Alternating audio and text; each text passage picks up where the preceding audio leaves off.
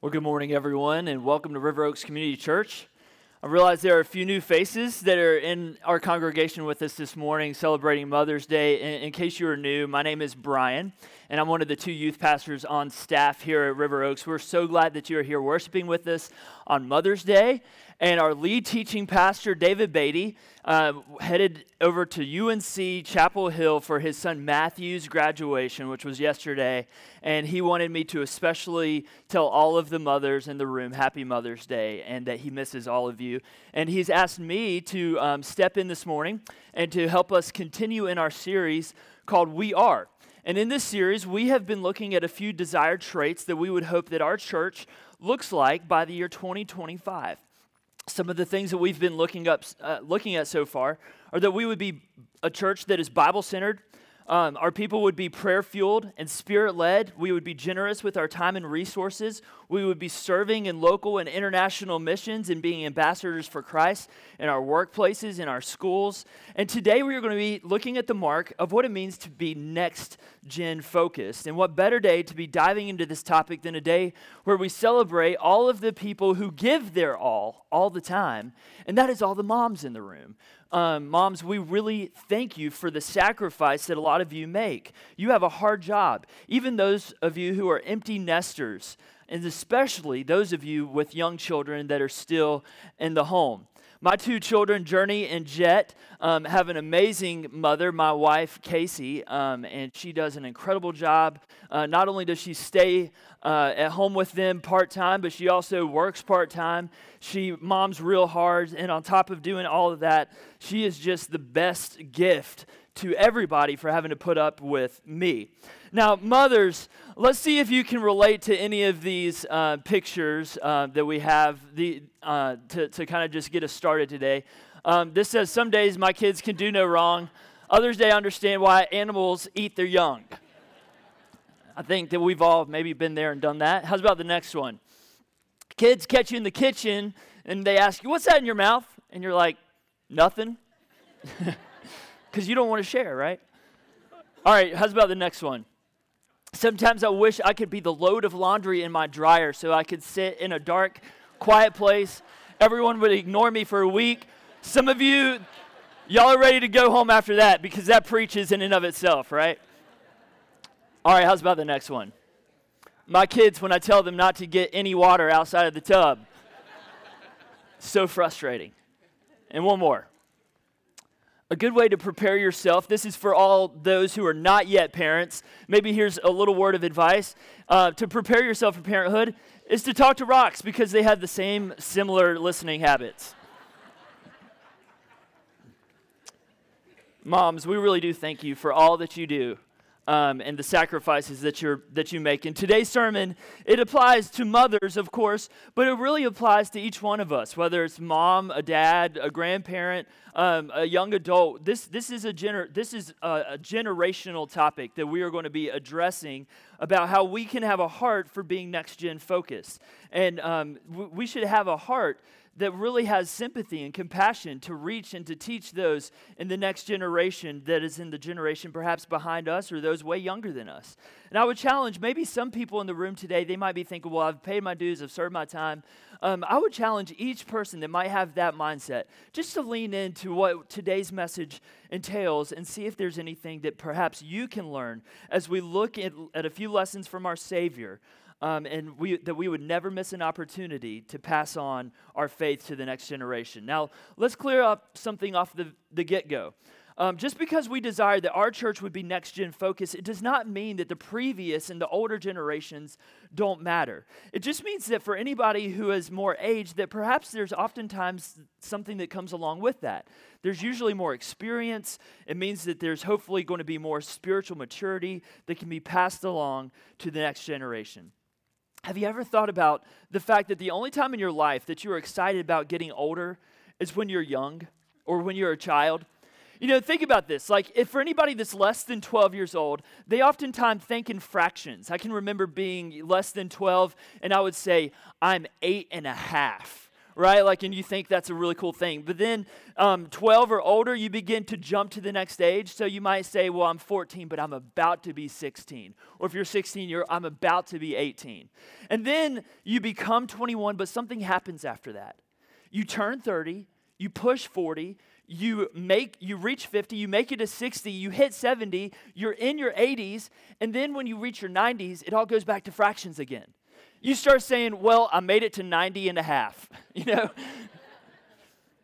No matter how old or young you are god loves each and every one of us and he has a great purpose for all of us. And a part of god's plan for us who are older is to share our faith story with the next generation.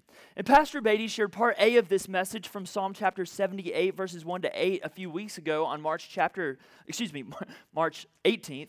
And today we are going to be looking at a few short verses from Matthew chapter 19. And this chapter is really significant because it marks the end of Jesus' ministry in Galilee, where Jesus had been preaching since the outset of his ministry. This change in direction will ultimately bring Jesus to the, to the cross and I think that there are some significant life lessons that we can learn from Matthew chapter 19. He wants, he's, he's teaching his disciples and those around him about a few certain um, ethical issues that are going on in the world around him, subjects like divorce and how to obtain salvation. And right in the middle of these two really important subjects, some people begin to bring their children to Jesus. And this happens right here where we see in Matthew chapter 19, verses 13 to 15, this account. It says, Then children were brought to him that he might lay his hands on them and pray. The disciples rebuked the people, but Jesus said, Let the little children come to me, and do not hinder them, for to such belongs the kingdom of heaven. And he laid his hands on them, and he went away.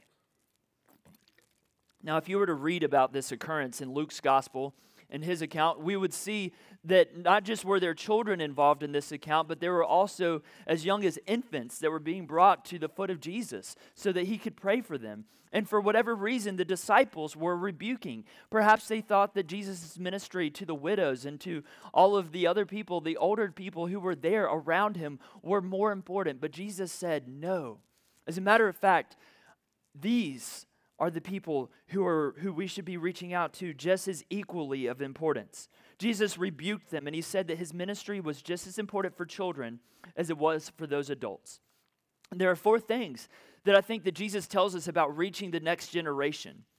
At the, the Catalyst conference a few years ago, the pastor of North Point Community Church, his name is Andy Stanley, he, he phrased this uh, question at the Catalyst conference and he said, What breaks your heart?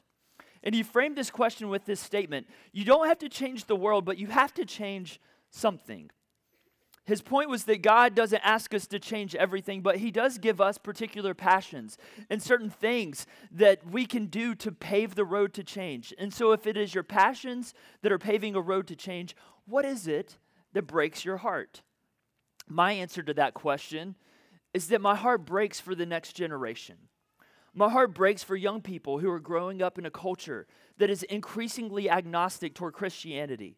My heart breaks for the pressures and for the demands that are put on them to perform and to be at the top of their class and to get the best grades and to take AP classes. Many of our own students are balancing school and ha- having a job on top of that. Some of our students are even staying up until 12 and 1 in the morning and then setting alarm for 5 or 6 in the morning to wake up and just to finish their homework because of the demands that are being put on them to be at the best of the best. I want to fight for the next generation. My heart breaks for the next generation and the hostility that they can face even from the church. Maybe not necessarily our church. I think our church does a really good job about being next gen focused. But there are churches out there that do not staff or resource the next generation ministries or have adults who can step into the ever important roles of sharing their faith with them and helping them through their struggles of life. I want to fight for the next generation. I want to affirm them. I want to prepare them. And I want to be- I believe that the next generation should receive from us the church better than we received it ourselves. We should prepare the next generation to take the baton and to run past and beyond anywhere that we ever dreamed or imagined that we could run to. Handing the next generation a battered version of the church that we inherited means that we have failed. Investing in this next generation is not easy. Sometimes it takes a sacrifice. It involves grace, it involves humility, it involves a future focus, and it involves becoming like Jesus. And Jesus had a lot to say about reaching the next generation. There are four things, and the first one of those that I think that we can all learn today is that Jesus came down to us, and he did not expect us to come up to his level. He came down to us. Jesus came down from heaven to save and to redeem his people. Salvation and redemption are a product of Jesus refusing to accept quality with God. In the book of Philippians, chapter 2, verses 4 and 7, uh, 4 through 7, the Apostle Paul, he was writing to the church and he said, Let each of you look not only to his own interests, but also to the interests of others. Have this mind among yourselves, which is yours in Christ Jesus, who, though he was in the form of God, did not count equality with God a thing to be grasped, but he emptied himself by taking the form of a servant, being born in the likeness of men. Jesus was not content with his throne in heaven. Can we just stop for a moment and fathom that? Like, Jesus, the Son of God in heaven, is not content with that, and he chooses to leave this perfect place and he comes down to our battered and broken earth to help each one of us. Jesus, God's Son, he had more knowledge and more power than any other person on earth. Yet he used the power to serve others, and he used knowledge to reach those who were powerless. For us to acquire power and to have knowledge, but not use them to affirm and encourage those without it, is not only bad stewardship, but according to God's word, it is ungodly. In my 10 years of youth ministry experience, I have heard people say things like, the next generation needs to practice patience. They need to stop making everything all about them. We've paid our dues, they need to do the same. Now, does the next generation do, do they have selfish tendencies? Of course they do. But we all do. This is not just a generational problem, it's a human problem. So, what does Jesus reveal to us about solving this problem? He comes down. He emptied himself, and he doesn't tell the apostles to come up to our level, to, to his level. He came down to them. He's patient with them, and he does the same for us. So, we should do likewise. When the church asks the next generation to give up all their desires and ways that they connect with God, we are not modeling the ways of Jesus. We are expecting those who are less mature less powerful, and less knowledgeable to reach up. Instead of coming down and engaging the next generation on their level, sometimes we expect them to rise up and come to ours. Statistics state that many millennials are leaving the church, and that Gen Z, those who are currently 18 and younger, are the first generation to be what is called a post Christian generation. Maybe the next generation is leaving church and having an apathetic attitude toward, Christianity because they are tired of reaching up and conforming to the ways of our ways of doing things.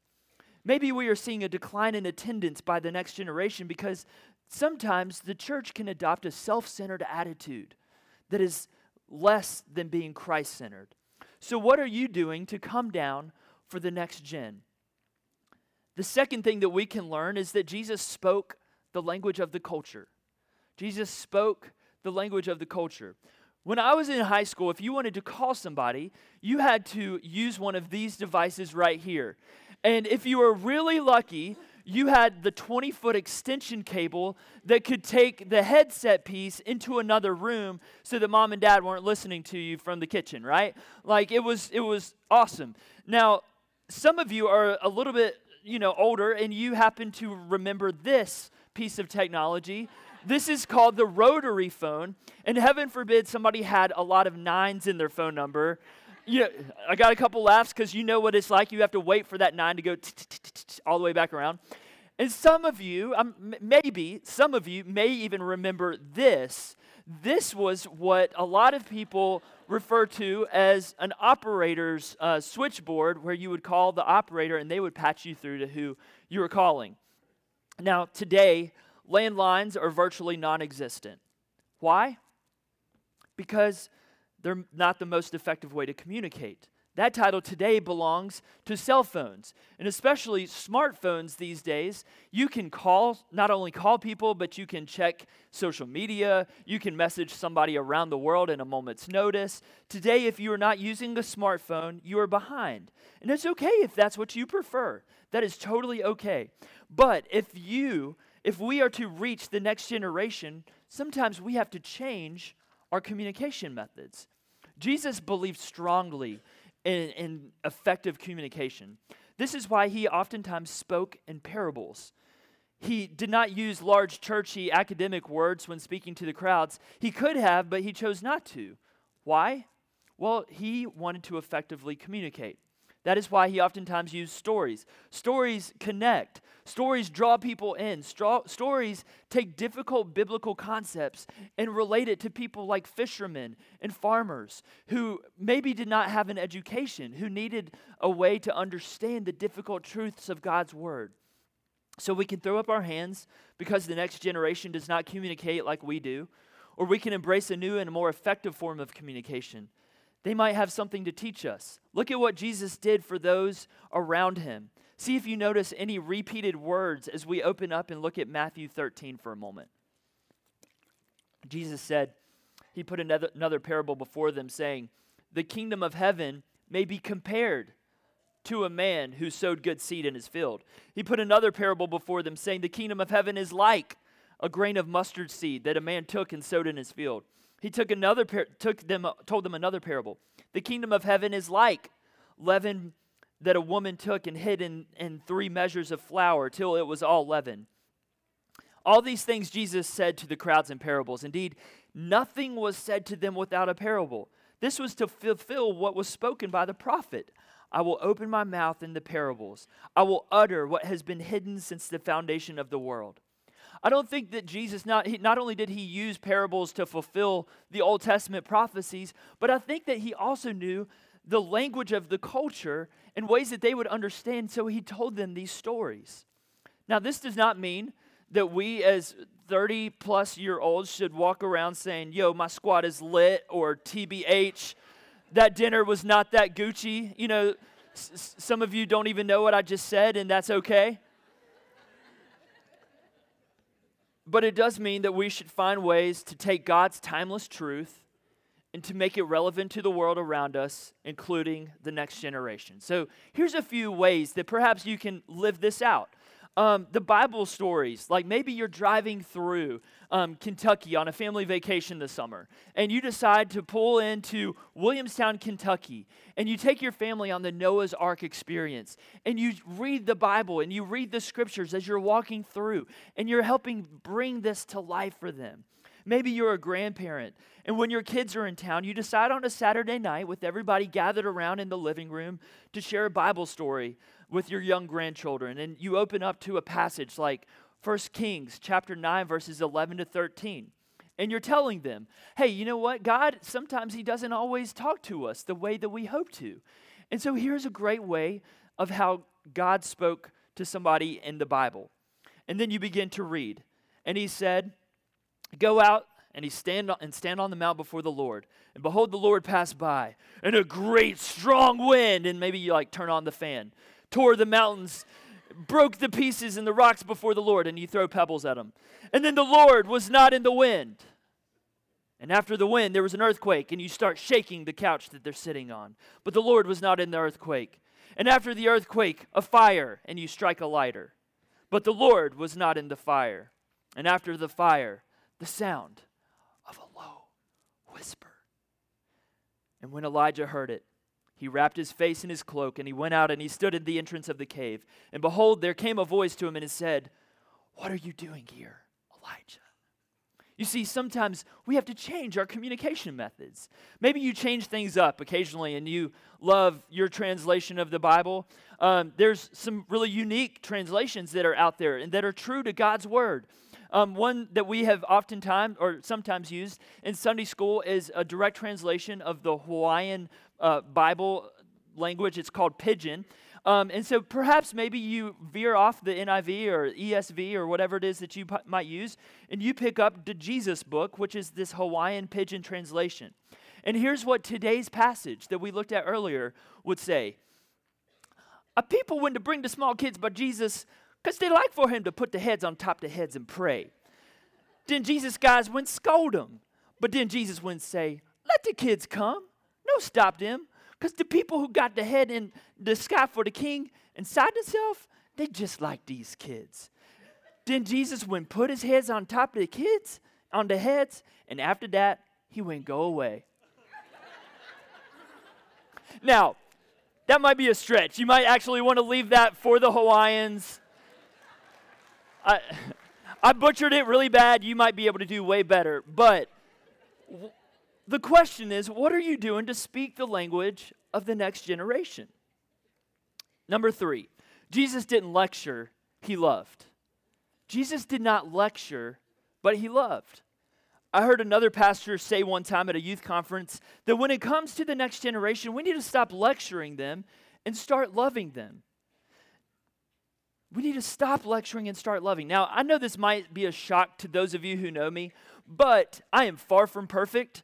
Um, as a matter of fact, uh, I, I'm, I'm really, really far from perfect. And one time, I, am going to confess before all of God's people and God Himself that um, I, I, messed up on a youth trip one time as a ninth grader, and I ended up getting sent home for being out past curfew um, with a few of my friends. And um, I got sent home from this trip. My parents were really not happy with me. So, fast forward to the following Sunday after everybody else returned home from this trip. Well, um, one of the Sunday school teachers, we had three Sunday school classes that all kind of broke off and went into different grade levels and stuff. One of the Sunday school teachers asked if he could meet with everybody all gathered in our youth room together.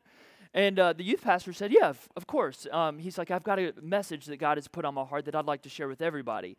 And this, this person, he pr- proceeded to point his finger at me and our, my friends that got sent home from this trip. And he said, What Brian and so and so and so and so did was a grievous sin. And what they did was absolutely terrible. And he made an example out of all of us. And it really made me not super happy that this was going on, of course. You know, but if we are not careful, what we can do when we do such things now, that was a very public thing, um, and, and it caused a lot of hurt for some people. And it can, if we're not careful, cause people to be pushed away from the foot of the cross. So, when it comes to the next generation, we need to let them know that we are for them, that we care for them. Now, does it mean that they're going to mess up and make mistakes? Of course, they're going to struggle, they might fail, but they when they know that they are affirmed and loved, they will be compelled to get back up and to keep moving. They will run to the cross and they will not run from it. When the next generation is constantly hearing what they did wrong, what messages are we sending them? Jesus seemed to understand that lecturing did not serve the ultimate goal of transforming people the only ones lectured that Jesus did was, was actually he lectured the Pharisees. Um, but that's because they were gluttons of knowledge and power. They did the very opposite of what Jesus did. The Pharisees expected others to come up to their level. You won't find an example of Jesus lecturing those aware of their sin. Instead, you will find Jesus loving them and embracing them. Let's look at the woman who was living in adultery in John chapter 8 as an example. She had sins that were so terrible that they were punishable unto being stoned to death. And so, after the crowd was saying all this to Jesus, Jesus chimed in, starting in verse 7. And, and here's where it picks up. And as they continued to ask him, he stood up and he said to them, Let him who is without sin among you be the first to throw a stone at her. And once more he bent down and he wrote in the ground. But when they heard it, they went away one by one, beginning with the older ones, and Jesus was left alone with this woman standing before him. Jesus stood up and he said to her, Woman, where are they? Has no one condemned you? And she said, No one, Lord. And Jesus said, Neither do I condemn you. Go from now on and sin no more. You see, Jesus, he had this perfect ability to be able to speak truth, but with so much grace. He saw people for who they were and whose they were, not what they have done. You will find Jesus speaking life to the people that he interacted with. He didn't excuse their sin, but he didn't lecture them either. You could read the entire Bible from cover to cover, and you would not find one example of Jesus lecturing those aware of their sin. He doesn't wag a finger, he doesn't smack them out on the hand. Instead, you will find Jesus loving them and embracing them. There's a way to push the next generation toward God without lecturing them. Just look to Jesus as your model. And the fourth and final way that we can learn to do this as a church is that Jesus prepared the way for the church after his departure. If we want to reach the next generation, we have to also prepare the way for the church after our departure. Jesus not only came down to those with less power, but he invested in them. He spent his time preparing a group of men to take over after he left. Jesus knew that his time on earth was short, and he knew that his mission was larger than his three year ministry here on earth. Jesus did not come to earth seeking to build an earthly kingdom that would not sustain, be sustained after his departure. Instead, he came to build God's kingdom that would last forever. Jesus came to seek and to save the lost and to prepare us for a life beyond this one. The problem with many churches today is that perhaps we are failing to prepare the next generation. Some Christians could care less about the future of church long after the departure. And if Jesus had this same attitude of many church leaders today, then the church would be non existent. But Jesus did not believe that power, wisdom, and a title were the end game. He poured into others. The goal was for everybody to cross the finish line, not just him. Not just those who are alive during his earthly ministry, but everybody, even to today and years beyond now. Jesus came to earth with a future focus.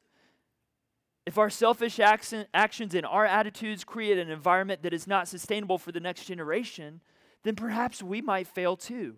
The church is larger than us, the church is more than the here and now. So we need to commit ourselves to sharing our faith with the next generation. Why? Because that is what God tells us to do. If we don't, then perhaps the biggest thing at risk is that we lose a next generation. God's word teaches us that we need to be committed to sharing the Lord with the next gen. We need the entire church involved in this endeavor. And we need to communicate all that the Lord has done in our lives with other people. And we should do it through relationships and through stories. So, what is our priority and our commitment? As a church to reaching this next generation for Christ? What changes would God call us to make in order to better, better communicate the Lord with this next generation? These are questions that we should be constantly asking ourselves. And so, to help us out, I'm going to offer a few practical ways that we can apply this for the future and for the here and now. The first is that we should pass along our faith. If we want to be next gen focused, we should be passing, along our faith. This could be to anyone of all ages. Parents, teach your children God's truth in your home. I always say that the church, this place, should be echoing what's already being taught in the home. We should not be the first place in the primary place that's communicating God's word. That's reserved for the home. Pray for and with your children. Let them know if they have questions that you don't have all the answers. You might have to say, I don't know the answer to that. Students crave that these days. They love to know that not everybody has all the answers, but instead say, hey, why don't we walk through this together and find those answers together? If you have children under your roof, make sure that they are involved in church or Christian activities. We offer lots of ministry opportunities here at River Oaks for students to be involved with us. And I know that our ministry cannot be the end all, be all, like best ministry for everybody, but we would love for your students to be involved with us if they're not already. My best friends to this day are not friends from school or from college, but instead they are my friends from my youth ministry that we did life with together. We grew in faith together. We served on mission trips together. And we would love for that to be the case for your children too. A survey by the International Bible Society indicated that 83% of all Christians make their commitment to Christ between the ages of 4 and 14. That is, when they were early in their youth years. Adults ages 19 and over have just a 6% probability of becoming Christians. Statistics show that the chances of a person having their inter- eternity change greatly diminishes after adolescence. So, what are you doing to see that your children have those opportunities to hear and to respond to the gospel. Make church a priority for your family. Another way is that you can serve. Perhaps you're an empty nester. Perhaps you don't have children of your own. Perhaps you're a, you are a young adult. Serve. Summer Block Party is right around the corner. The Lord always moves and changes lives during this week. And we need adults who can serve as small group leaders in various different capacities. And one of the best ways you can do that is go and find Tiffany or Marie or check out that summer block party table set up right here outside of these doors. Our ministry to preschoolers in Noah's Ark is always in need of more leaders. And Marie, who is our children's ministry leader um, for that age group in Kids Rock, she is always looking for more leaders to help out with the K through 5. Just a few weeks ago in Kids Rock, here's a statistic for you. We had, on April 8th, we had 96 children in the second service in Noah's Ark. Oh, excuse me, in Kids Rock. There were six adults with 96 kids. Two of those, one of them was the main leader that was leading everybody in large group time, and another one of those was in the sound booth. That is really 4 to 96 ratio. That's a little scary. Like, luckily, the kids didn't realize they could start a mutiny. Another Sunday recently, Noah's Ark, there were 16 three year olds with one leader. Now, when it comes to investing, like, I don't say these things to guilt trip you and to make you feel bad about yourself.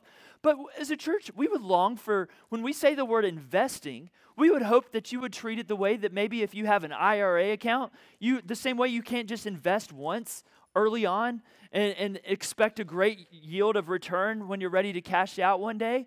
That's what investing is. It's an ongoing ministry. It's having a heart for seeing these children grow in their faith and in their love for their Savior. If you feel like you are ready and, and led to invest in one of these age groups, you can take out your Hey I'm Here card right now. Or if you don't have a Hey I'm Here card, go on to, online to the website, click on the ministries page, and there is an opportunity to sign up to volunteer. We would love to have somebody reach out to you and train you and teach you how you can become involved with our ministry. Maybe what we need to do is instead of look to model, once again, our model of ministry, and that's our Savior. He said, I came not to be served, but to serve. What are we doing to invest in the next generation? Now, next gen doesn't just mean infants through eight year olds, it could be that you're 70 and maybe you decide to mentor a 15 year old. Or maybe you're in your 50s. Maybe you find a young adult in the 20 or 30s that, that is in need of somebody that needs investing. We all have somebody that we can be pour, pouring into. What are you doing to invest in the next gen?